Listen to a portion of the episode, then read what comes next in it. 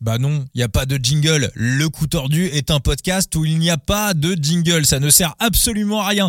Le coup tordu est un podcast de cyclisme, un podcast de passionnés pour les passionnés, des interviews, des previews et la preuve qu'on est passionné.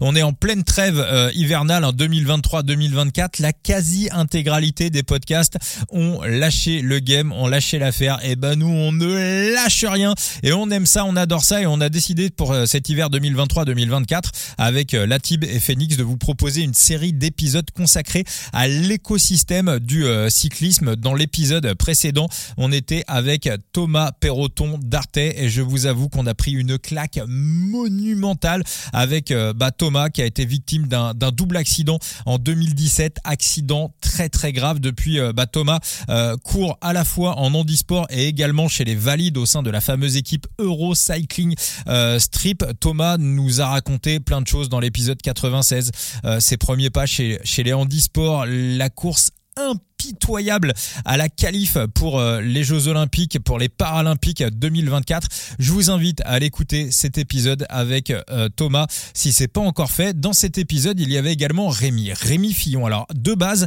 avec euh, Thibault, on avait prévu de consacrer un épisode donc aux Paralympiques et, au handisport parce que au handisport parce que Rémi Fillon commente énormément de, de courses handisport et puis donc Thomas est parti se, se reposer. On a continué le podcast avec Rémi, on a fait une heure de plus. Donc voilà, donc j'ai décidé de vous faire un deuxième épisode donc euh, consacré au handisport, mais pas que. Dans cet épisode 97 avec Rémi Fillon, Rémi va vous raconter son parcours de, de speaker, son, son lien intime avec euh, Daniel Manjas qu'il connaît depuis euh, l'enfance. Il va vous donner quelques coureurs également parce qu'il commande des courses de jeunes. Il va vous donner quelques coureurs, quelques futurs goats qu'il a euh, détectés en, en, en, commentant des, des courses et puis bien évidemment son lien très intime avec le monde handisport. Alors bah Rémi, on va continuer ce podcast. Donc tu as, as 33 ans Rémi. Alors, comment tu te définis? Est-ce que tu es speaker professionnel, semi-professionnel? Ah, ça c'était sûr, c'était la première question euh, qu'elle allait être posée. Euh, alors déjà 33 ans, oui, tu as encore le droit de le dire euh, pendant ah. quelques heures. Ça va vite changer. Ah, d'accord, parce qu'on enregistre le 29 novembre 2023, donc, ce qui veut dire que c'est ton anniversaire dans quelques heures. Voilà, c'est ça. C'est-à-dire que le 30 novembre, c'est une bougie de plus. Mais euh, bon, le poids des ans euh, ne, ne, change, ne change rien. Alors après, euh, professionnellement parlant, je suis, je suis comptable chez Air Liquide euh, depuis depuis cinq ans maintenant. Mais euh, c'est vrai que ma passion première pour pour le sport m'a amené à devenir speaker depuis 13 ans. Euh, Comment je me définirais euh, bah, Speaker essentiellement dans le Grand Ouest parce que euh, voilà, je suis euh, comme comme Thibaut, je suis je suis tourangeau.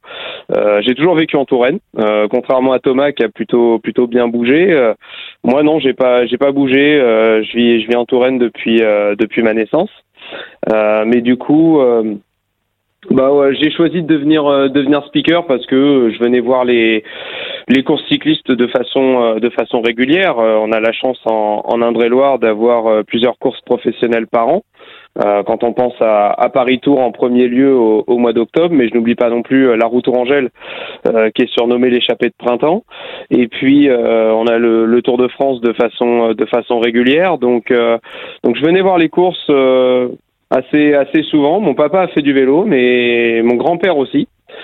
Et moi, par contre, la compétition, c'était pas du tout mon truc. Mais je m'étais dit qu'un jour, j'apporterais ma pierre à l'édifice. Et c'est presque parti d'un chiche, en fait, en discutant avec euh, mon ex-collègue speaker d'Indre-et-Loire, qui a choisi de prendre sa retraite.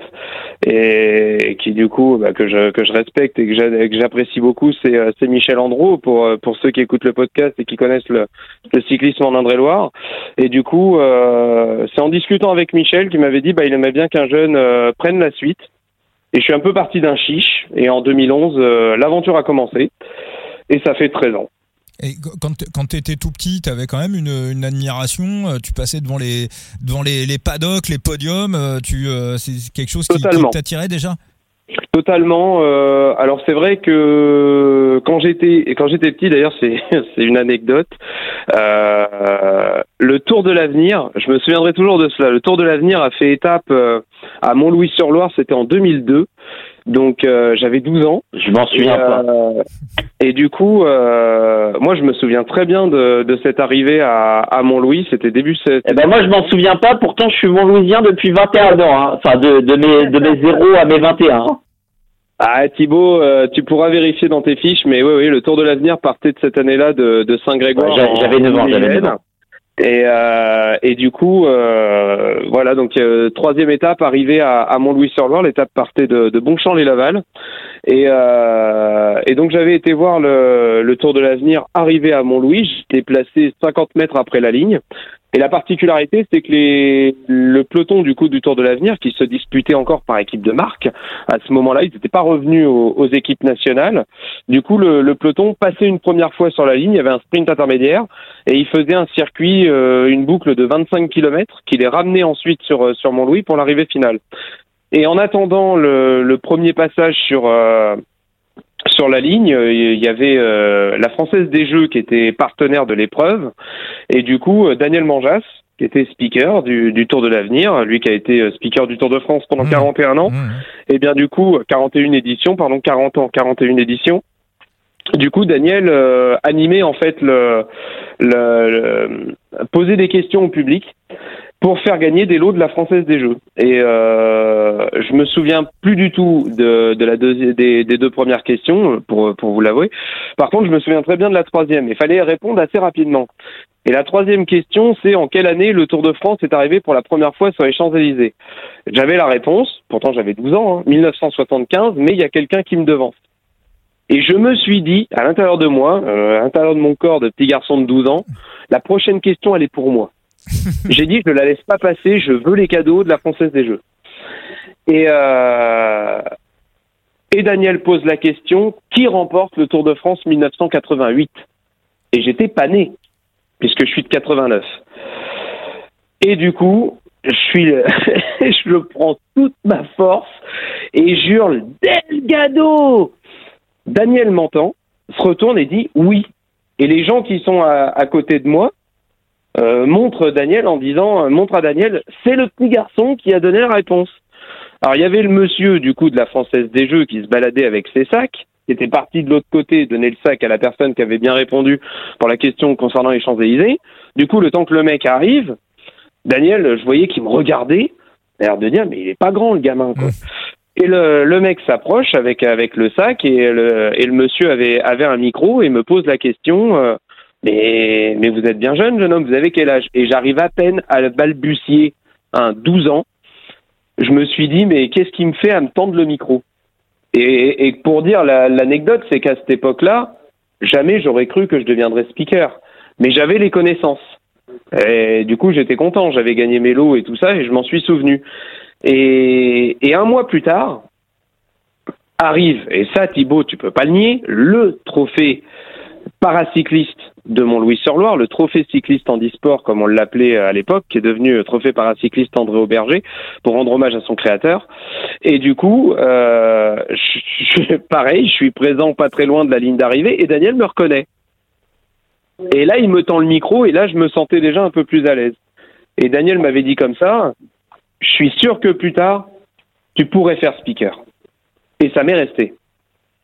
Et finalement, euh, bah, ça s'est fait neuf ans plus tard, euh, voilà, en discutant euh, comme ça. euh, Peut-être parce que je préférais euh, d'attendre, d'une part, d'avoir la majorité, d'avoir pratiquement fini les études, et puis, euh, et puis voilà, d'avoir, euh, on va dire, le, le train de vie qui, qui permettait de pouvoir pouvoir gérer ça et pas être dépendant, euh, euh, par exemple, de, de mes parents. Euh, je voulais, je voulais à tout prix au moins avoir le permis pour euh, pour être pour être tranquille et, et pouvoir faire ça. Donc évidemment, j'ai commencé tout d'abord à l'échelle euh, départementale en, en en étant sur les courses euh, d'Indre-et-Loire. Et puis après, petit à petit, euh, on se fait quand quand les gens vous vous voient week-end après week-end et qu'ils vous entendent et que ça plaît, euh, très vite, euh, on peut se retrouver à, à passer la frontière. Euh, quand je dis la frontière, c'est quitter les limites de son département. Et du coup, euh, j'ai très rapidement euh, été découvrir les six départements de, de la région Centre-Val de Loire. Et puis ensuite, euh, les, les autres régions, euh, Pays de la Loire, Bretagne, Nouvelle-Aquitaine, Île-de-France aussi. J'ai été au moins posé une fois ma voix dans, dans l'Île-de-France et et puis maintenant, je m'étends, oui, je, je résume vraiment sur le Grand Ouest.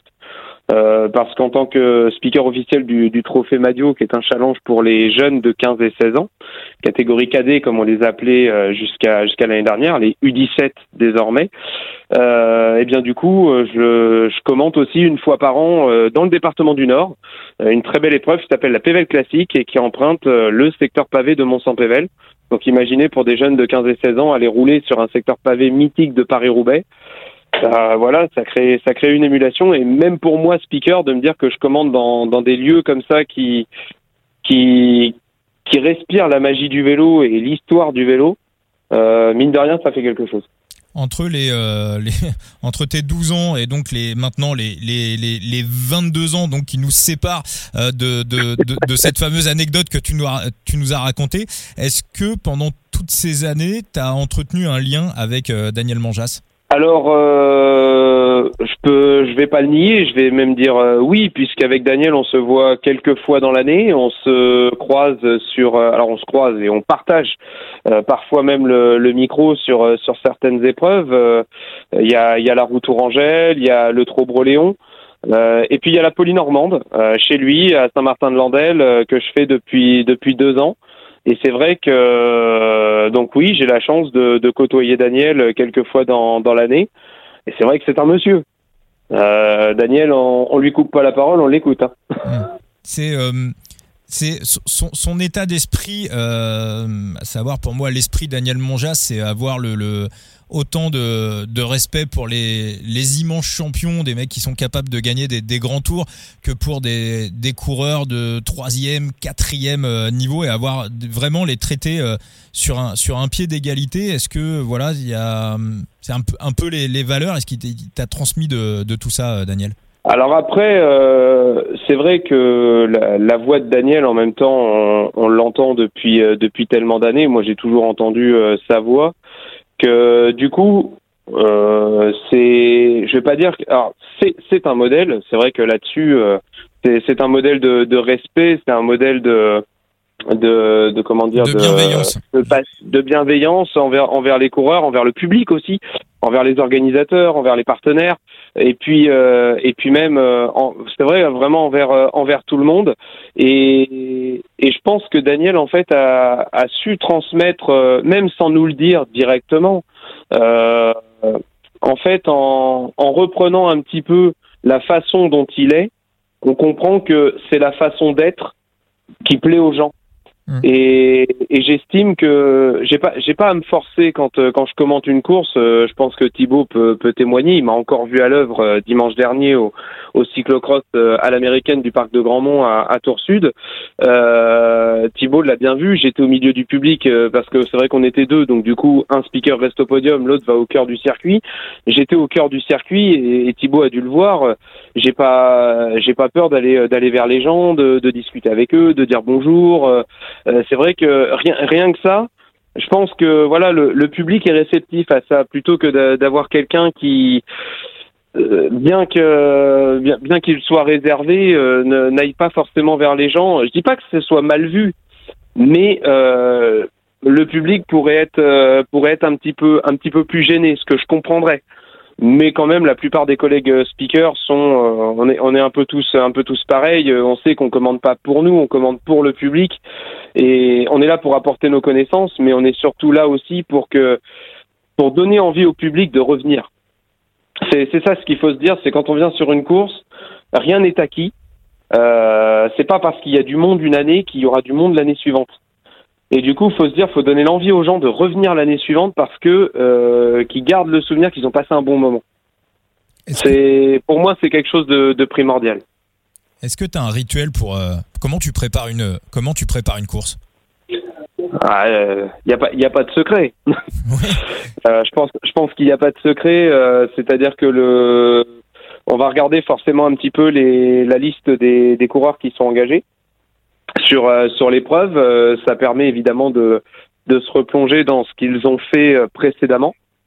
c'est toujours délicat en début de saison parce que c'est vrai que euh, voilà, il n'y a pas de, on va dire, il n'y a pas d'historique, si ce n'est ce qui a été fait la saison précédente.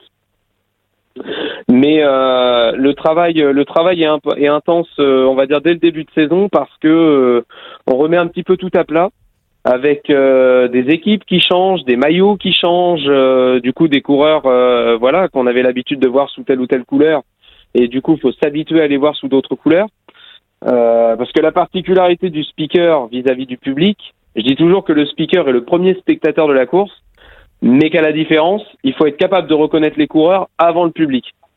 Hmm. C'est le, le, principe. Euh, le, le, mieux, c'est quand même de reconnaître les coureurs avant que les gens nous disent, bah en fait, c'était un tel. Là, on ne peut pas dire qu'on se sent mal. Ça peut arriver, on n'a pas fait attention et ça, ça arrive à l'échelle régionale. On croise tellement de coureurs que ça peut arriver en début de saison de ne pas forcément avoir bien repéré tel ou tel coureur. Maintenant, bon, euh, on est on est humain, hein, donc euh, donc euh, donc voilà. Mais c'est vrai que la particularité, c'est d'essayer de repérer les, les, coureurs avant le avant le public. C'est plus facile pour faire vivre la course. En tout cas, moi, c'est comme ça que je l'entends. Et après, ça permet aussi peut-être des commentaires plus fluides. Euh, ça évite de laisser euh, des fois un blanc en se disant zut, j'ai pas pas vu qui c'était. Et puis et puis voilà, quand c'est une course en circuit, bon, on se rattrape assez facilement parce que les coureurs, on sait qu'on va les voir plusieurs fois. Dans une course en ligne, on a des fois moins le droit à l'erreur. Mais, euh, mais bon, après, on n'est pas. Oui, je t'écoute. Le, peuple veut savoir, euh, on sait, tu es extrêmement fluide euh, pour euh, interagir, que ce soit avec euh, les, les, spectateurs au bord de la route, comme sur les coureurs qui sont présents sur les courses. Il y a cette faculté chez les speakers à débiter aussi le palmarès des coureurs euh, et parfois, euh, les connaissances paraissent euh, monstrueuses. le peuple veut savoir, est-ce que tu triches avec des petites fiches ou est-ce que tu fais tout devoir? Et alors là, je te décerne quand même le, le prix de question pour un champion. alors, je, ne trahirai, je ne trahirai pas de secret. J'ai ma compagne qui est dans la pièce d'à côté. Si, je dis que je tiens des petites fiches, je pense qu'elle va rigoler. Euh, dans la mesure où je l'ai fait pendant des années. Et je ne sais pas pourquoi, mais depuis le Covid, je n'ai vraiment plus euh, pris le temps de mettre euh, des fiches à jour. Donc très honnêtement, j'essaye d'avoir un maximum de résultats en tête. Après, il euh, n'y a pas de secret. S'il y a un truc sur lequel on a un doute, quand c'est des, quand on a quand même maintenant une base de données qui est quand même au top, euh, qui s'appelle Direct Vélo. Il y a pas, j'ai pas honte de le dire, d'aller vérifier de temps en temps. Pendant la course, honnêtement, c'est pas là où je vais vérifier, c'est plutôt en amont. Si vraiment j'ai besoin, et dans ce cas-là, je note ce que j'ai été vérifié euh, sur euh, sur un cahier ou à côté de la liste de des partants ou des engagés je vais le noter juste là. C'est le truc à, voilà, à côté du nom du coureur. Je me dis, tiens, celui-là, faut que je l'intègre. Donc, je le note. C'est vrai qu'en écrivant, on retient plus facilement les choses. Maintenant, des petites fiches euh, sur euh, chaque coureur, non, il y a longtemps que j'en ai pas fait. Très honnêtement, il y a longtemps que j'en ai pas fait. C'est quoi les, les, plus grosses courses Là, tout à l'heure, tu nous as parlé du Trobourg-Léon. C'est que tu es le speaker officiel du, euh, du Tour du, Poitou-Charentes-Nouvelle-Aquitaine. C'est quoi les, on va dire, sur les, la classification UCI, euh, c'est quoi les, on va dire, le, top 5 des plus grosses courses que tu, euh, que tu commentes alors, euh, Tour Poitou-Charentes Nouvelle-Aquitaine, je l'ai fait une année. Ça a été, euh, ça a été l'année Covid. Après, euh, non, je n'en suis pas speaker officiel. C'est euh, Daniel okay. Mandat et Damien Martin qui le, qui le font, qui le font depuis. parce qu'évidemment, chaque organisateur peut peut changer de, de speaker chaque année. on n'est pas, il y a rien de, comme on dit, il y a rien de signé. Après, si euh, quand ça se passe bien une année, généralement, on fait appel à vos services euh, l'année l'année suivante. Euh, c'est ce qui fait que je suis sur la route Orangelle depuis 2013 et que ça se passe que ça se passe très bien avec toute l'équipe de, de, Bernard Machefer. Alors si, c'est très difficile de faire une classification parce que toutes les courses sont intéressantes à commenter. Franchement, euh, ce qui m'a donné ce qui m'a donné le plus de frissons, euh, que j'ai commenté deux fois et que je referai avec un immense plaisir si euh, la fédération et les comités d'organisation me le demandent, c'est les championnats de France. Euh, j'ai fait les championnats de France de l'avenir 2016 et 2017. J'en garde d'excellents souvenirs, que ce soit Civaux et Saint-Amand-Montrond. Euh, les courses professionnelles, évidemment, sont de très très belles épreuves. Donc je mets sur un même pied d'égalité la route Tourangelle, le Troléon et la Polynormande, qui sont les trois courses professionnelles sur lesquelles j'officie euh, depuis dix ans pour la route Tourangelle et depuis deux ans euh, pour les deux autres. En autre course professionnelle que j'ai faite, et, si un jour je peux refaire, ça sera avec plaisir, c'est la route Adélite Vitré et le, le Tour Poitou-Charentes en Nouvelle-Aquitaine. Euh, après, il y a de très très belles épreuves amateurs que j'ai que j'ai la chance de faire chaque année, euh, comme euh, le Trophée des Champions, euh, Mavic Cup qui a lieu en, en, toute fin de saison, le Grand Prix Élite de Buxerolles à côté de, de Poitiers au mois de mars. j'ai la chance, j'ai eu la chance aussi de faire de très belles épreuves juniors. Je pense au Tour de Gironde International Junior, la Nationale Junior de Châtellerault. Thibaut, ça doit te rappeler des souvenirs. Je crois qu'elle existait déjà quand tu courais. Et Et puis. Euh... Oui, oui, oui, oui, oui, exact, exact. Eh oui, oui, non, mais allez, mais oui, oui. Il y avait les en, en côte en plus au mois de février, et puis il y avait la, la nationale ouais. junior qui arrivait deux semaines après.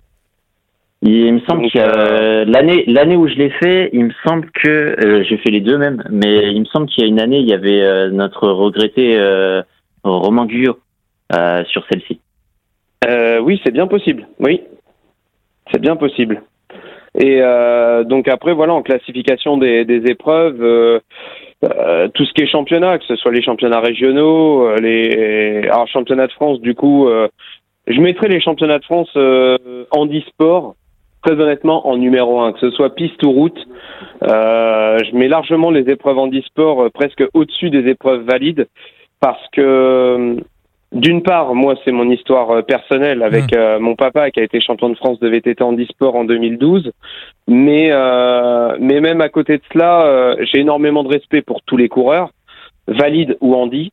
Mais les handis me donnent une claque d'humilité qui est impressionnante quand, quand je viens sur commenter que ce soit une Coupe de France ou un championnat de France pour eux, dans la mesure où il, le handicap est présent et ils ne se plaignent pas.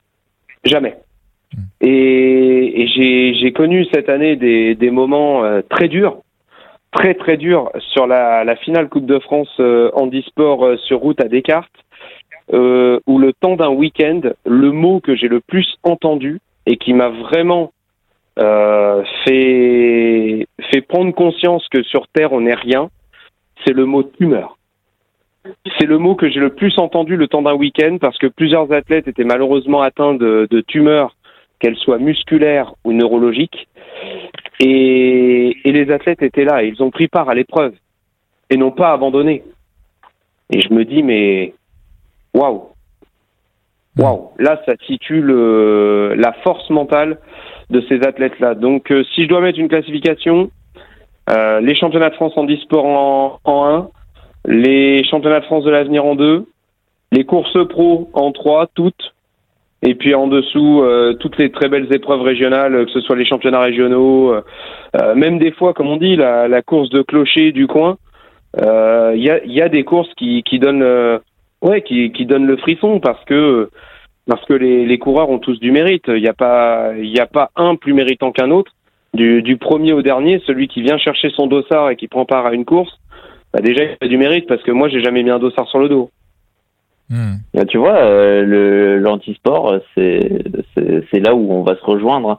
Euh, Peut-être que sportivement, il y avait euh, moins d'enjeux, mais la course que j'attendais euh, le plus, c'est à partir du moment où je suis arrivé en junior, c'est d'avoir ma petite sélection en fin de en fin de saison pour euh, être accompagnateur sur le, le trophée handisport parce que bon moi aussi hein, j'ai un petit historique avec le, le handisport tu sais mon père euh, oui. où oui. a été euh, a été le taxi de, de Marie Rose on connaissait euh, très bien monsieur monsieur Auberger donc ouais c'est je, je, je suis assez raccord du côté du, du côté du handisport et Thomas nous l'a montré juste avant euh, ils, ils, ils, ont une résilience qui, qui force le respect. Bah, totalement. Et puis, euh, si, si je dis pas de bêtises, tu as une histoire euh, personnelle aussi avec, euh, avec ton frère avec mon euh... frère, mais euh, le rapport à l'handisport, je l'ai eu bien avant. Mes premières courses euh, oui. que je me souviens et que je suis allé voir, c'est des courses handisport. c'était c'était le, le, trophée handisport. J'ai des j'ai des les photos, les premières photos de course de vélo que j'allais voir et je les ai et je les ai chez moi. C'était c'était le trophée. à peine je savais marcher, j'allais voir le trophée. J'ai j'ai quelqu'un cette année, euh, euh, de toute façon en guise d'anecdote, un speaker on a toujours plein plein les valises comme on dit. Euh, il y a quelqu'un qui m'a envoyé cette année et ça m'a tellement touché parce que je commentais pour la première fois le trophée handisport de Montlouis, euh, Michel Andro ayant arrêté et que c'était lui qui commentait avec Daniel depuis la création du trophée en 1974 pratiquement.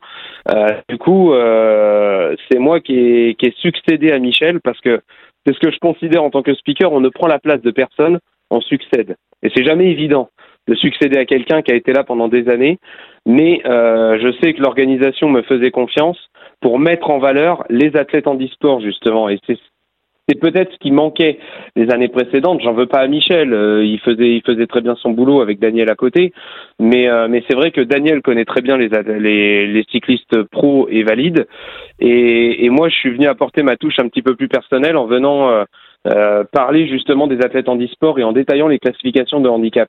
Et, et ça, les gens ont apprécié à Mont-Louis cette année. Et du coup, on m'a retrouvé la photo de 2001 quand je suis venu découvrir le trophée handisport, c'était la première fois que je venais sur l'événement. C'est l'année où le trophée est revenu à Mont-Louis, après quelques années à Nazel-Négron. Et du coup, euh, il y a quelqu'un qui a retrouvé une photo où j'étais derrière euh, derrière les barrières, tranquillement. J'étais en train de regarder les, les coureurs. Euh, il y avait Florent Brard qui répondait à une interview de, de au micro de Daniel. Et du coup, euh, il y a quelqu'un qui a retrouvé cette photo, qui me l'a envoyée. Et j'ai trouvé ça, mais comme un symbole, de la recevoir. Euh, bah, j'ai reçu le matin même du trophée 2023. Et je trouvais ça comme un symbole en me disant, bah, il y a 22 ans, euh, j'étais derrière les barrières. Et maintenant, je suis de l'autre côté, je suis sur le podium et à mon tour de faire le job. Et je trouvais ça. derrière le micro. Je trouvais, ça, tellement touchant. Ah ouais, totalement. totalement. J'imagine que quand tu prépares donc ces, ces courses en e-sport, là par contre, ça doit te demander un, un travail, un suivi supérieur euh, que par rapport aux courses des valides. Là, t'as pas de pro cycling stat, donc euh, tu dois euh, aller t'intéresser davantage à, à, à, la personne, peut-être trouver des infos sur les sur les réseaux sociaux. Il y a moins d'interviews, il y a ça, ça doit être un pour bien les connaître, ça doit être un travail assez colossal. Alors du coup, euh, le travail effectivement n'est, il est, on va dire qu'il était colossal au début.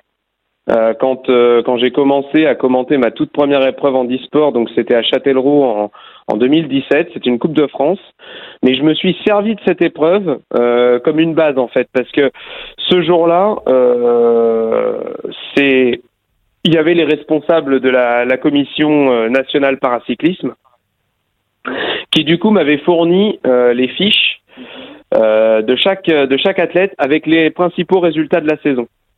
Et ces fiches-là, du coup, je les ai gardées en tant que base. Donc là, oui, je peux dire, je tiens des fiches sur des coureurs, mais on me les avait fournies. Euh, C'est-à-dire que voilà, je pense qu'ils avaient malheureusement vu que des, des speakers des fois racontaient un petit peu n'importe quoi, et ils se sont dit, bah là, on a un jeune, on va lui fournir les éléments pour l'aider dans ses commentaires. Et en fait, ces fiches, on me les a données mais pendant tout le week-end à Châtellerault, je ne m'en suis pas servi une seule fois. Tout simplement parce que les athlètes, en fait, je les avais déjà vus. Euh, j'ai essayé de regarder des vidéos, euh, il n'y a pas beaucoup, c'est vrai, de live sur du, paracyclisme, mais l'avantage, il y a un site, euh, le site français est très bien fait, c'est paracyclisme-handisport.org et euh, .fr maintenant, c'était .org à l'époque, ils ont changé le nom de domaine, donc c'est .fr. Donc paracyclismehandisport.fr, vous le tapez sur Google, vous le trouvez, c'est le premier lien que vous allez avoir. Et dessus, il y a tous les résultats sur les Coupes de France, les championnats de France, catégorie par catégorie. Donc en fait, euh, à peine je suis arrivé dessus, Déjà, je connaissais ce site avant même de commenter mes premières épreuves parce que j'ai été organisateur aussi d'un championnat de France de VTT en e-sport. Et du coup, je me servais déjà de ce site pour voir le calendrier, pour pouvoir positionner ma date. Donc, en fait, je connaissais le site, j'ai vu que les résultats étaient là, et du coup, euh, je m'en suis servi. Et quand on m'a euh, quand on m'a fourni les fiches, en réalité, j'avais pas besoin des fiches, j'avais déjà les infos des, des athlètes, je savais à peu près ce qu'ils avaient fait comme résultat sur les coupes de France précédentes. Donc, du coup, Euh, j'ai jamais trop eu euh, besoin de, de, faire des fiches, même sur les athlètes en e-sport. J'aime bien les avoir, au cas où, parce que surtout quand il y a des changements de club et tout ça. Mais au niveau des résultats, j'arrive généralement à, à, savoir à peu près. C'est vrai qu'ils sont, il y a beaucoup de catégories. C'est la particularité du handisport. Il y a beaucoup de catégories, du coup, parce que comme euh, chaque athlète est classifié, et dans chaque catégorie, on va pas forcément retrouver beaucoup d'athlètes. Il y a des catégories où euh, des fois il y en a même un seul. Chez les féminines notamment, euh, elles sont plusieurs féminines en handisport. Elles courent ensemble parce qu'ils font les, ils regroupent les féminines, mais elles sont chacune dans leur catégorie. Donc c'est plutôt facile finalement de les suivre. Et, euh, chez les hommes, par contre, euh, il y a certaines catégories où ils sont peut-être une dizaine, mais il y a des catégories où ils sont trois ou quatre. Donc finalement, j'arrive assez facilement à les suivre. Sinon, le bon moyen de les suivre, effectivement, ça reste les réseaux sociaux, euh, surtout le le compte Instagram et le, et le compte Facebook de la de la commission euh, cyclisme handisport euh, qui publie systématiquement euh, tous les résultats, que ce soit en Coupe de France, en Coupe d'Europe, en Coupe du Monde, et puis les championnats. Donc c'est vrai que du coup, au moins, un athlète qui fait podium, je vais le savoir assez rapidement. Un athlète qui fait pas podium, je vais sur le site de l'UCI, par exemple, pour tout ce qui est Coupe du Monde et Championnat du Monde. Et comme pour les valides, en fait, on trouve les classements des épreuves. Et ça, ça c'est plutôt bien. Rémi, tu es encore, euh, encore assez, euh, assez jeune, hein, 34 ans dans quelques heures quand on enregistre le podcast. Donc tu le disais euh, tout à l'heure, on, on ne prend pas la place de quelqu'un, on lui succède. Est-ce que euh, dans quelques années, tu penses que tu vas pouvoir exercer cette, cette activité de, de speaker à, à, plein temps? Très honnêtement, je, très honnêtement, je pense pas. Si l'idée m'a traversé l'esprit il y a quelques années, euh, maintenant, avec euh, la vie de famille, avec euh, la, la, situation et, et tout ça, euh, je pense pas. Je, je, préfère que ça reste que ça reste un plaisir euh, de le faire, de le faire quand on quand on me demande, tout en me gardant du temps pour moi et pour mes pour ma famille aussi. Parce que c'est c'est très important de garder un équilibre. Euh, J'ai énormément de respect hein, pour pour mes collègues speakers qui qui le font à temps plein, mais malheureusement, euh, il y a eu cette, cette période qui nous a tous touchés, qui a été la période Covid, euh, qui nous rappelle que malheureusement, euh, tu te retrouves sans rien. Euh, c'est pas forcément évident de se dire, euh, comme on dit, t'as pas d'argent qui rentre. Donc, euh, donc je, non, je pense pas que, que j'en fasse un, métier à temps plein en tout cas. Euh, il y a, il y a le principe évidemment de, de la concurrence aussi. Euh, il y a des organisateurs qui me contactent aujourd'hui qui pourraient très bien demain ne plus me contacter et mon nombre de courses pourrait pourrait diminuer. Donc euh, donc après euh, c'est le principe de, de, libre de libre concurrence. Il peut très bien y avoir euh, un, des jeunes aussi qui, qui démarrent et que j'encouragerais à, à démarrer parce que faut faut avant tout le, le faire par passion. Faut avoir envie de partager avec le public et euh, c'est avant tout ça le, métier de speaker, c'est c'est commenter. En plus, les, les, courses cyclistes sont assez bien faites. On, on commente ce qu'on voit ou ce qu'on entend, parce que des fois, euh, quand on est sur une course régionale, on n'a pas les images, hein, c'est pas c'est pas diffusé.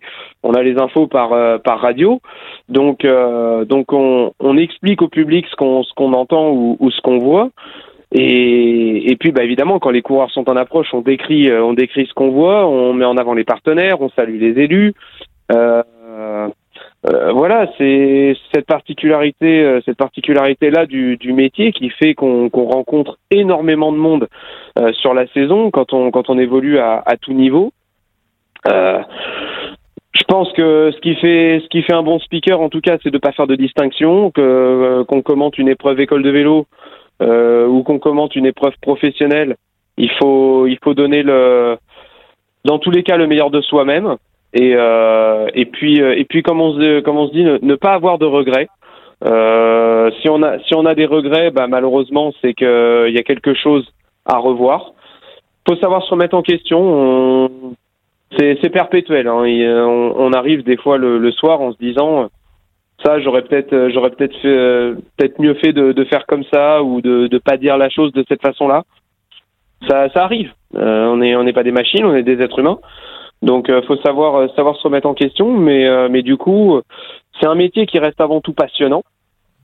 Euh, mais c'est vrai que c'est un vrai métier, ça demande du temps, c'est de la voilà, c'est de la préparation, euh, c'est un calendrier à gérer euh, parce que malheureusement on peut être contacté, ne serait-ce que pour un seul week-end, on peut être contacté par quatre organisateurs différents. Hmm. Moi, je pars du principe que le premier à qui j'ai dit oui, je reviens pas dessus. Donc, donc malheureusement derrière, bah oui, il y a des organisateurs qui peuvent être un petit peu déçus de se dire bon bah on voulait un tel et un tel malheureusement est déjà pris, donc on peut pas, faut trouver quelqu'un. Pas toujours évident, mais euh, mais en tout cas, euh, s'il y a un jeune qui veut qui veut se lancer, je l'encouragerai avec un immense plaisir. C'est quoi le premier conseil d'ailleurs que tu donnerais à un jeune qui veut qui veut se lancer? De surtout pas se prendre la tête, de vraiment de, de faire la chose avec passion. Des critiques, on en reçoit. Euh, J'estime que on peut pas on peut pas plaire à tout le monde. Euh, potentiellement ma façon de commenter ne plaît pas à tout le monde, c'est ce que je me dis, euh, j'en ai j'en ai conscience. Les gens viendront peut-être pas forcément vous le dire en face. Après, c'est comme ça. Mais euh, mais faut pas avoir peur de se lancer. Quand quand j'ai démarré euh, en, en 2011, Thibaut était encore coureur. C'est pas dire que c'était hier. Tu l'as commenté euh, ah, alors quand j'ai commenté, Thibaut était pas sur cette course-là. D'accord. Parce que j'ai j'ai commenté par euh, j'ai commencé par une course minime cadet. Ok. Non mais tu, commentais tu, commentais des courses dans tous les cas parce que euh, il y avait quand même des des courses à peu près pour toutes les catégories. Il y en a certaines où où on est sur le bord de la route. C'est aussi ça le, métier de, de speaker, c'est que au-delà de commenter la course, euh, d'interviewer euh, les élus euh, locaux, dès qu'il va croiser un coureur, que ce soit un ancien pro, un pro ou même un amateur sur le bord de la route qui connaît, et avec aussi peut-être un minimum de résultats dans la saison, euh, des objectifs peut-être à venir, il va aller vers ce coureur dans le public aussi pour meubler et garder ce lien avec le public. Totalement. Totalement, je trouve que c'est déjà c'est une reconnaissance pour le coureur. C'est c'est un truc c'est un truc tout bête, mais euh, effectivement on a on a le coureur qui vient qui vient voir la course, qui vient voir ses copains euh, courir. Lui n'est pas n'est pas concerné par l'épreuve parce que comme tu le disais, soit c'est pas sa catégorie, soit euh, parce que bah lui il est en repos et puis que du coup il vient il vient profiter le simple fait d'aller voir le coureur, d'aller saluer le coureur et puis lui faire dire un petit mot au micro s'il veut, parce que des fois euh, le coureur peut dire oh, j'ai pas forcément envie de parler, pas de souci. Dans ce cas-là, je tends pas le micro. Mais simple fait d'aller le voir, oui effectivement, ça permet de garder le lien, ça permet de prendre des nouvelles aussi, de savoir, euh, euh, notamment pour les pour les coureurs professionnels qu'on voit pas toujours tout le temps. Euh, du coup, ça permet de savoir euh, où est-ce qu'il en est, ce qu'il prépare comme euh, comme course à venir. ça, ça me fait penser à, à Valentin Ferron que j'ai vu cette année derrière les barrières d'une épreuve cadet dans, dans la sur une question après avec. pas de souci. Et puis, et c'est vrai que du coup, j'ai été voir Valentin, je l'ai fait parler au micro, voilà, juste juste deux minutes, savoir comment il allait. il rentrait de on était, euh, on était début avril, donc euh, il rentrait, je crois, de de quelques classiques en Italie, et il allait, euh, il allait préparer les, les Ardennaises, qui qui arrivaient deux semaines plus tard avec l'Amstel Gold Race, avec la Flèche Wallonne, avec les Bastogne Donc toujours intéressant de, de savoir comment comment va le coureur, et puis et puis du coup, euh, bah, l'occasion de le saluer alors qu'il est euh, simple spectateur d'une course régionale où euh, il y a son cousin ou son petit frère ou, ou voilà où il est juste venu voir ses, ses, amis courir. C'est vrai que c'est toujours sympa. Donc et j'estime que oui, ça fait ça fait partie du métier. C'est c'est même c'est même légitime et je trouve que c'est une belle reconnaissance. On le voit, hein, il y, a, y, a, une certaine fierté aussi qui ressort hein, de, de, tes réseaux sociaux. Tu cites cette interview euh, sur le bord de route de Valentin Ferron, tu le disais, tes speakers euh, sur euh, le trophée Madio. du côté, quand t'es coureur, à, ton modeste niveau, à mon modeste niveau, euh, tu as forcément croisé des coureurs qui sont euh, passés pro, qui sont pro actuellement, et tu as une certaine fierté d'avoir couru avec eux. Euh, toi aussi, on ressent euh, du côté de ton métier de speaker, d'avoir la fierté d'avoir côtoyé un temps sur les courses en tant que speaker ces coureurs qui sont actuellement professionnels. Bah, en fait, euh, l'avantage du, du, métier de, de, speaker, comme je le disais, on croise tellement de monde dans, dans l'année entre coureurs, parents, euh, organisateurs, euh, même des partenaires, des bénévoles. En fait, dès lors que je vais retrouver quelqu'un, même un, un coureur euh, comme toi, Thibaut ou euh, Gauthier, qui était avec toi dimanche, c'est ça, c'était Gauthier ou Romain, je sais jamais entre les deux. C'était Gauthier. C'était Gauthier. Gauthier. Euh, voilà, tous les deux, euh, vous faites vous faites plus de vélo en, compétition, et pour autant, un jour, peut-être, vous reviendrez sur une course. Euh, bon, là, vous étiez spectateur euh, dimanche après-midi. Peut-être que l'année prochaine ou dans deux ans, l'envie vous reprend, vous reprenez une licence, même en ce qu'on appelle les access maintenant, qui est des coureurs qui évoluent à l'échelle départementale, mais mais qui courent quand, quand je vois le bordel que c'est, honnêtement, je préfère éviter euh, de me réinscrire en compétition chez, chez, chez les amateurs. Moi, déjà, si je veux reprendre, euh, et c'est aussi la limite que, que j'ai fixée à Gauthier, c'est un, euh, y a, je veux quand même faire un certain standing de course. Et là, actuellement, donc Open 3 ou Open bordel, Et puis, je, je me prendrai des branlées. L'investissement, faut, faut quand même s'entraîner un minimum pour un minimum de résultats. Ouais que, ce que je voulais, ce que je voulais dire par là, c'est que voilà, j'ai croisé euh, bon nombre de coureurs. Évidemment, il y a ceux qui courent encore, alors comme tu dis, alors modeste niveau euh, chez les amateurs, mais qui, qui prennent du plaisir week-end après week-end. Je pense à un Noël Richer, euh, Nono, qui a, qui a, quand même 50 ans passé. Alors quand j'ai commencé à, commenter, il était en deuxième catégorie. Maintenant, il est toujours en, en, Open 3. Il prend toujours autant de toujours autant de plaisir sur les courses. En plus, il est pilote de tandem en handisport, donc je le croise de temps en temps avec euh, avec Raphaël Bogilet, athlète malvoyant de, de Blois. Euh, c'est vrai que voilà, il y a, y a, des coureurs comme ça qui, qui marquent. Euh, il y a ceux qui, qui continuent. Il y a ceux que j'ai vu grandir euh, en école de vélo et qui malheureusement ont arrêté, mais que des fois je retrouve euh, en tant que bénévole ou même simplement dans le public, comme tu dis, et puis on se, re, on se remémore les bons souvenirs et puis euh, et puis bah tac, tout de suite ça, ça revient. Alors on a l'impression de prendre une claque parce que des fois c'était 8-9 ans en arrière, mais mais voilà, le, le, souvenir est toujours là, le plaisir est toujours là, et puis et puis il y a ceux euh, il y en a quand même quelques-uns, c'est vrai. Valentin Ferron en fait partie. Euh, j'ai l'exemple d'Hugo Page, j'ai l'exemple d'Hugo Toumir, qui est pro chez, chez Cofidis. Mmh. Euh, Hugo Toumir, je l'ai découvert en commentant la manche donc du Trophée Madio qui précédait la Route Tourangelle en 2017. Euh, il gagne donc cette manche à Tours en faisant un gros numéro en solitaire. Il portait à ce moment-là les couleurs du Vélo Club Catenay. Euh, c'est la seule fois de la saison où je l'ai vu, mais je l'ai suivi sur les réseaux, j'ai suivi ensuite sa progression chez les juniors et je le retrouve chez les pros maintenant. Euh, voilà, il y, a des, coureurs comme ça, euh, Louis Lapierre, euh, qui, évolue toujours au, plus haut niveau élite amateur, qui a peut-être manqué de, chance à un moment pour espérer avoir l'ouverture vers le monde professionnel, mais qui continue chez les amateurs de prendre du plaisir, et pourtant il est au plus haut niveau amateur. Euh, Louis, et, euh, et je l'ai vu, euh, la première fois que je l'ai vu, c'était mars 2011, il était minime, j'étais pas encore speaker. Et il gagnait à ville perdue. Et quand j'ai été speaker, du coup, euh, à la fin du mois de mai pour ma toute première course, il était au départ de l'épreuve. Il était au départ de l'épreuve minime et il fait 3 à l'arrivée. Donc, et c'est, des résultats qui restent. Mmh. Donc, mmh. Donc, donc voilà, j'ai plein, plein d'exemples, c'est vrai, de, de coureurs comme ça. Mais, mais c'est vrai qu'un coureur que tu vois grandir, l'exemple du Gopage en est, en est le, le, le meilleur. Je l'ai vu grandir à l'ESL Néloise. Il gagnait, il gagnait une vingtaine de courses par an en minime. Il était intraitable en cadet, vainqueur du, du trophée Madio euh, en, en, 2000, euh, bah en 2017 d'ailleurs. C'est l'année, c'est l'année où il le gagne. Et, euh, et puis du coup, euh, ces deux années juniors où il gagne le classement général de la Coupe de France, il devient champion de France euh, euh junior du, du contre-la-montre.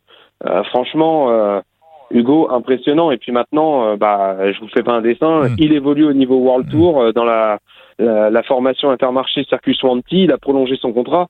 Je suis super content pour lui. Je l'ai vu cette année avec ses parents à la route Tourangelle et à la Polynormande. les parents déjà, ils étaient heureux de me revoir en disant Oh Rémi, Rémi il est là. Bah, euh, oui, Rémi, il est là, quoi. Et moi, je me dis, euh, je me pince parce que je me dis, mais j'ai Hugo Page qui est dans le peloton. Hmm. Et, et c'est vrai que voilà, il y a, y a, plusieurs, il y a plusieurs coureurs comme ça qui qui font plaisir. Un exemple plus proche de nous encore, mon cher Thibaut, c'est Lucas Beneteau. Lucas Beneteau, je l'ai vu en école de vélo à l'US Saint-Pierre-des-Corps. Et maintenant, euh, il, il, signe son contrat pro chez, chez Saint-Michel Mavic Aubert 93. Eh ben, c'est super. C'est franchement, c'est. J'allais te dire, fais gaffe, les, les, premières claques vont arriver un peu comme euh, Michel Andro quand il m'a vu. J'étais en école de vélo à, à 7 ans, mais en fait, c'est les mêmes claques que tu te prends actuellement. Mais c'est exactement ça. C'est alors c'est des claques, mais ça reste quand même des claques de bonheur parce que effectivement ça nous ça rappelle euh, que des que des bons moments, des, des, des moments de course partagés. Euh, il y, a, y, a, une citation euh, que, que j'ai toujours que j'ai toujours retenue, euh, c'est celle de Jean-Marie Leblanc euh, qu'il avait écrit dans, dans son livre où il racontait son son histoire de, de directeur du, du, Tour de France qu'il a été entre 1989 et, euh, et 2005. Jean-Marie Leblanc a toujours dit, et Christian Prudhomme la reprenait d'ailleurs généralement euh, en, en, marge de, des présentations chaque année, euh, même si Christian utilise maintenant plus l'expression le Tour de France, c'est 3400 kilomètres de sourire, Jean-Marie Leblanc avait toujours pour habitude de dire le Tour de France, on l'aime ou on l'aime pas, c'est comme le sport cycliste, on aime ou on n'aime pas, on n'est pas forcément passionné, mais on a tous, tous obligatoirement au plus profond de soi-même, un souvenir avec le Tour de France. Un souvenir d'avoir passé des heures étant gamin, étant adolescent, euh, parfois plus âgé, en famille, sur le bord de la route, à attendre 6 heures le passage de la caravane et des coureurs. Et, et, et, le, et le, sport cycliste, c'est exactement ça. Et quand on retrouve des, des personnes qu'on n'a pas vues depuis des années sur une course cycliste, euh, le plaisir, il est toujours là en fait. On a l'impression de, de, de, revivre un, un moment, des fois, d'enfance en se disant, c'est l'après-midi qu'on a passé sur le bord de la route à attendre le peloton euh, en haut de la côte de l'Épan, par exemple pour, euh, pour citer qu'elle, euh, côte, côte mythique du, final de Paris Tour à l'époque et de la route Tourangelle maintenant. Mais c'est vrai que voilà, il y a des il y a des il y des phases comme ça qui, reviennent, c'est des souvenirs. Euh, je suis entièrement d'accord avec toi Thibaut que oui, euh, ça met une claque quand on voit des, des coureurs qui passent pro en se disant je les ai connus euh, bien plus jeunes. Mais d'un autre côté, ça fait la fierté aussi de voir que ils n'ont rien lâché, que parfois, quand ils étaient plus jeunes, ils étaient décriés dans leur façon de courir, de s'entraîner, ou euh, parce que on l'a tous toujours entendu, ah mais il en fait trop, euh, on lui met trop la pression ou quoi que ce soit. Et finalement, le gamin, on le laisse évoluer, et le gamin, il passe pro.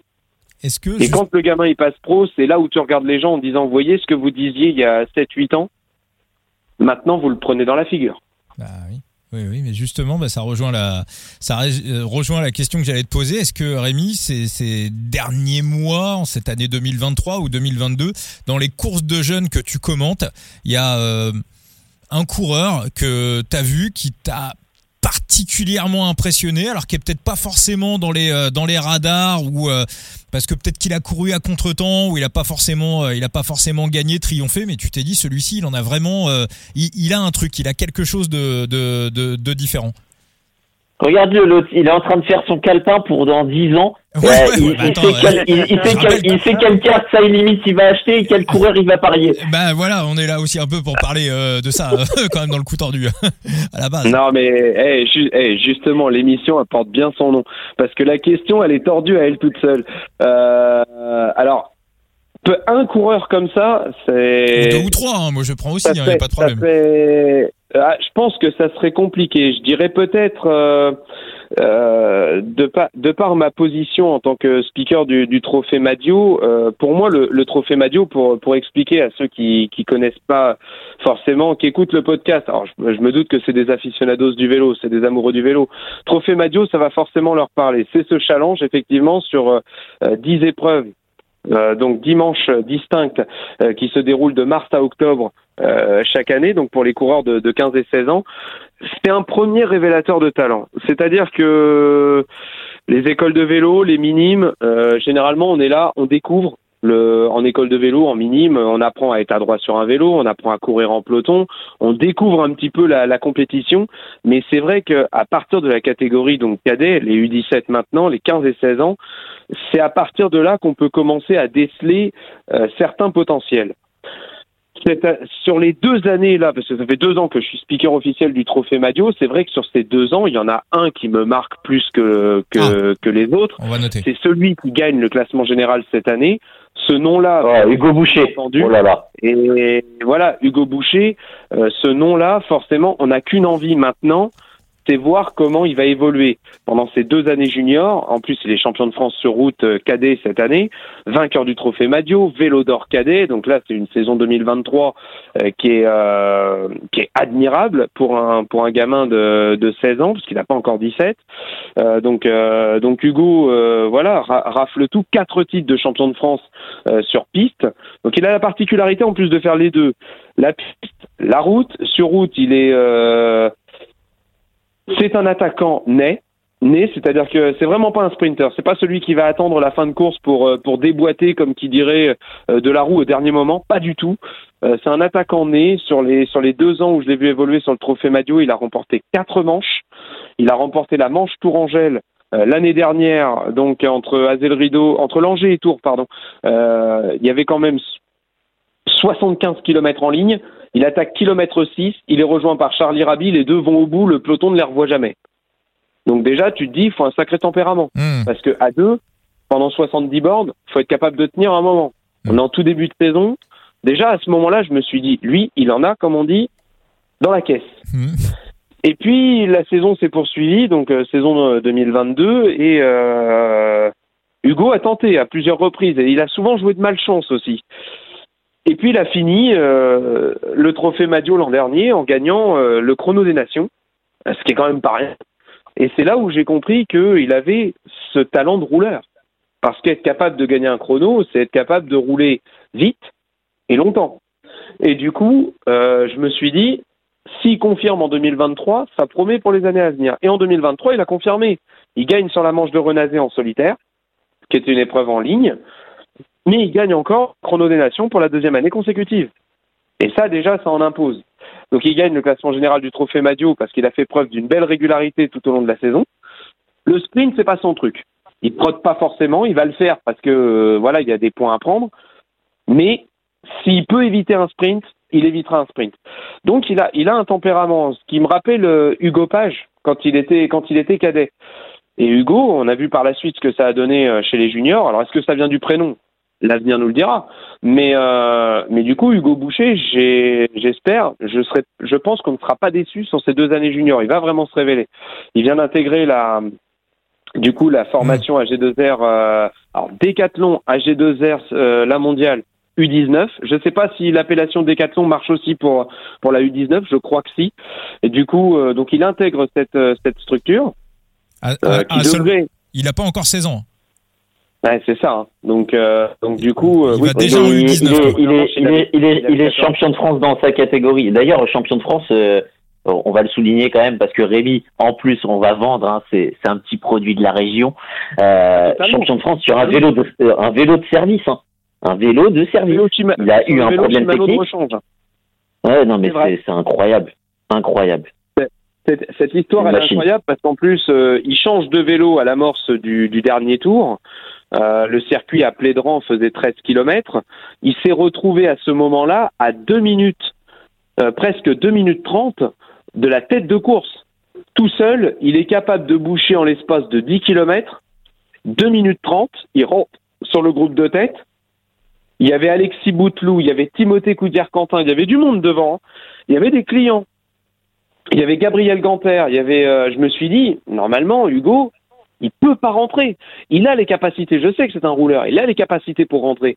Mais devant, tu sais que tu as mis Hugo Boucher à 2 minutes 30. Tu dois pas le laisser rentrer. Et je sais pas ce qui s'est passé. Lui, en tout cas, il s'est mis derrière dans un contre-la-montre individuel. Il s'est pas posé de questions. Je pense que par moment, le circuit l'a favorisé. Il a dû les apercevoir en point de mire. Ça l'a décuplé, ça l'a surmotivé.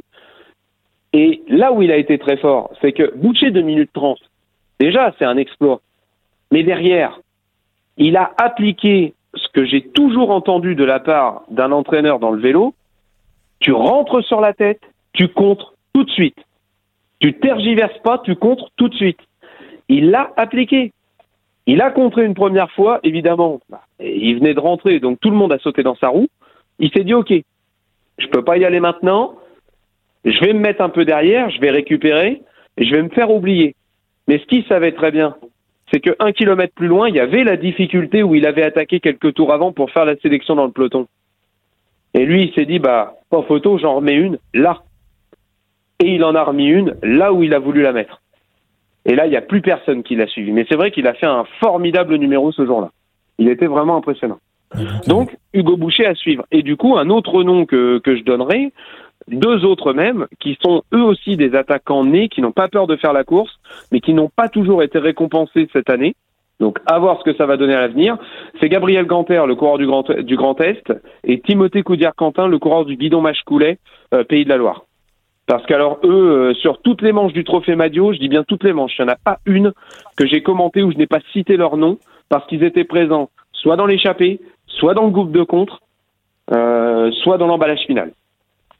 C'est arrivé qu'il y ait euh, des, des, des, des, managers ou des, mecs qui font un petit peu de scouting, qui te demandent un avis sur euh, un coureur, ou tu as une discussion, euh, tu, sens, tu sens qu'on cherche à te tirer un petit peu des infos?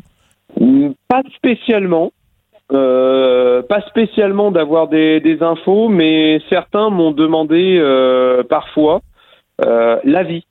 Hmm. L'avis, enfin mon, mon avis comme ça, consultatif sur sur des coureurs euh, de, de, la région euh, de la région Centre Val de Loire ou euh, des régions voisines, Pays de la Loire ou Nouvelle-Aquitaine. On, m'a demandé euh, ce que je pensais du, du, potentiel de ce coureur, comme ça, à titre consultatif.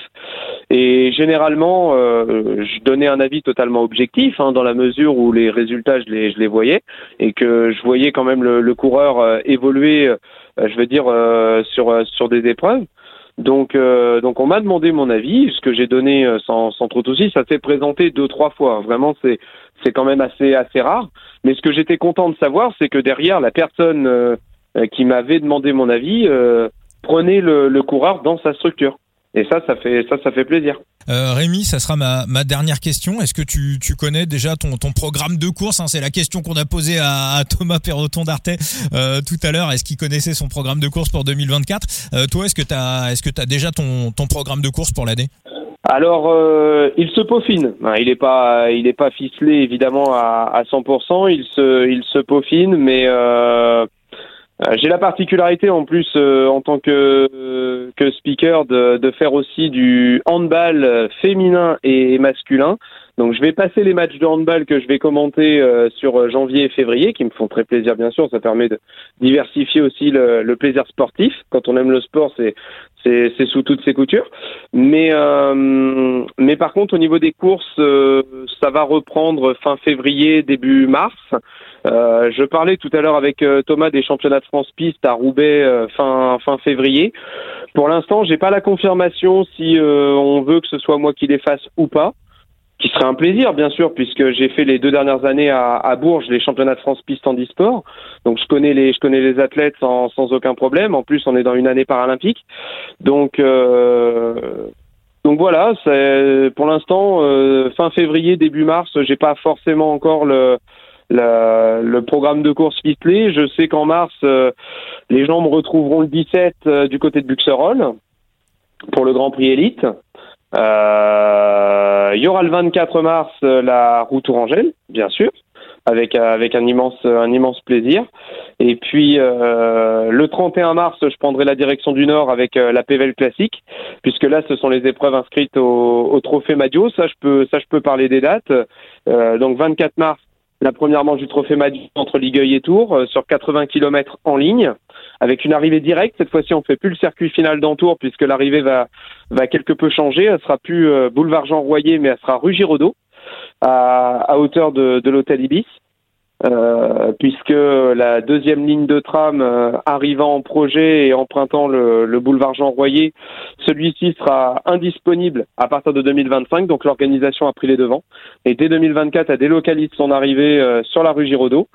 Quid de, de Paris-Tour en octobre prochain, bien peut-être que pareille décision devra être prise.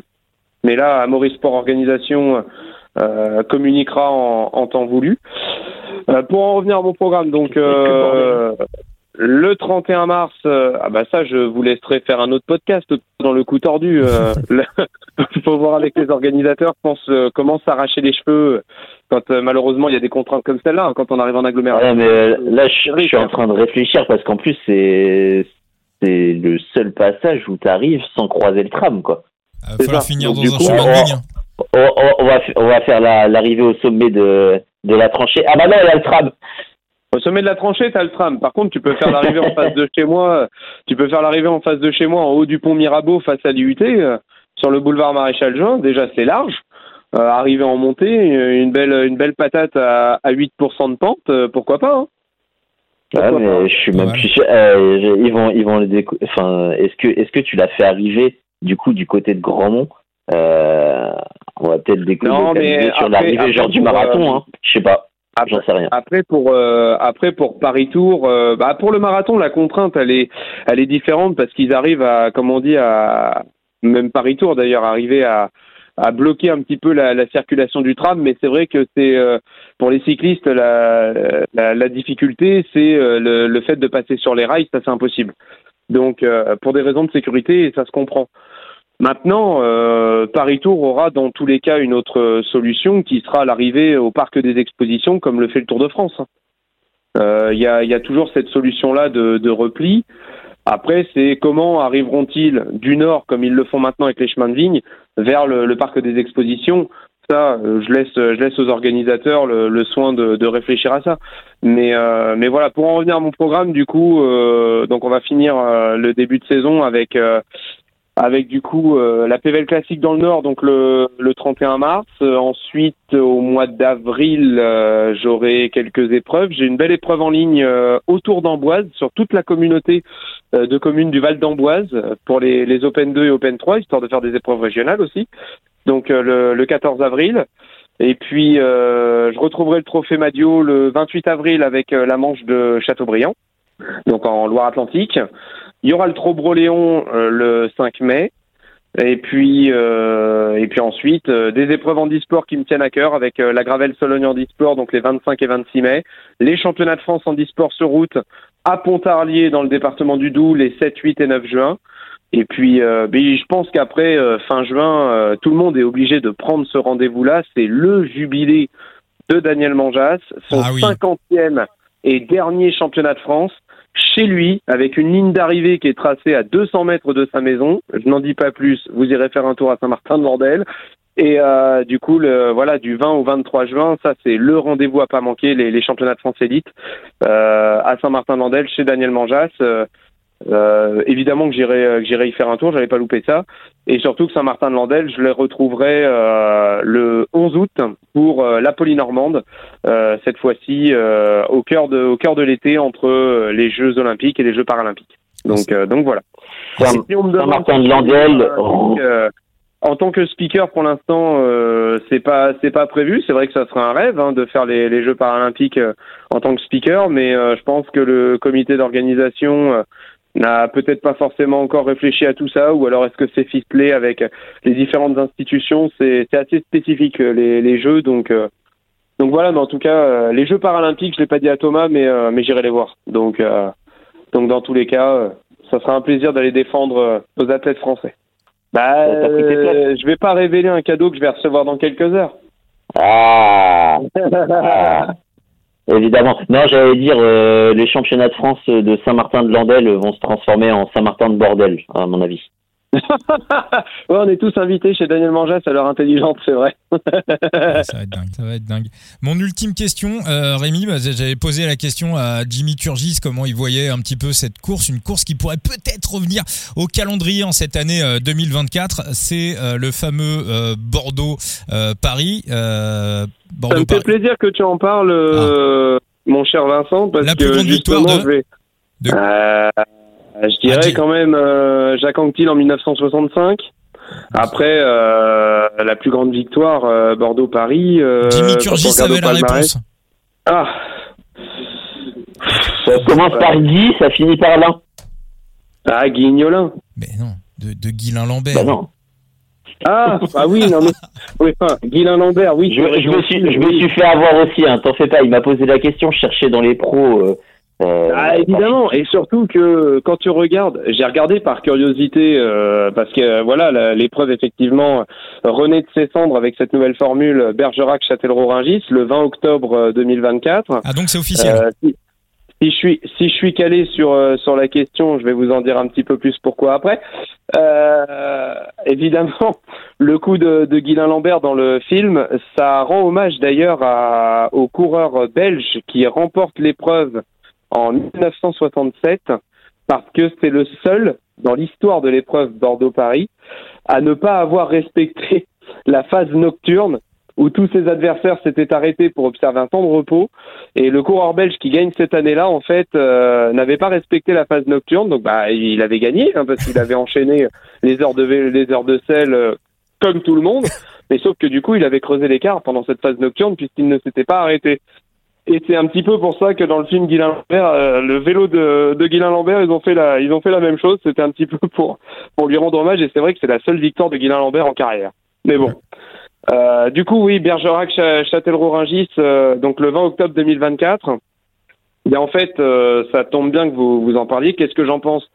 Je suis ravi de, de voir revenir un, un mythe euh, qui, qui, revient. Alors du coup, j'ai échangé avec euh, Eric Ramos, euh, qui, qui, est l'organisateur de, de l'épreuve et qui organise aussi le, le Critostar chaque année à, à Choisy-le-Roi, le seul critérium professionnel d'après Tour de France qui se court derrière Dernier.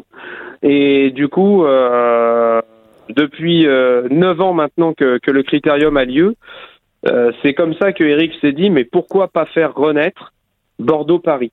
Il se faisait évidemment euh, jusqu'en euh, jusqu'en 1985 euh, avec avec les entraîneurs, donc avec les derniers.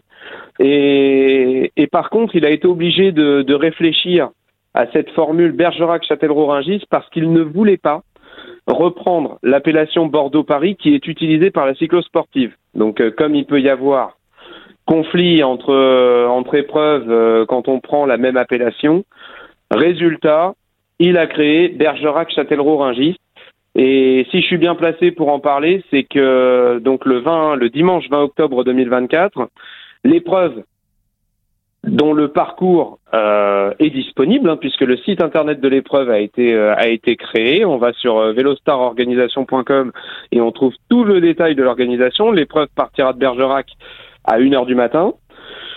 Les coureurs feront en bulle sécurité comme une épreuve classique. Euh, du coup, le, toute la première partie jusqu'à Châtellerault où ils arriveront sur les coups de 8h30.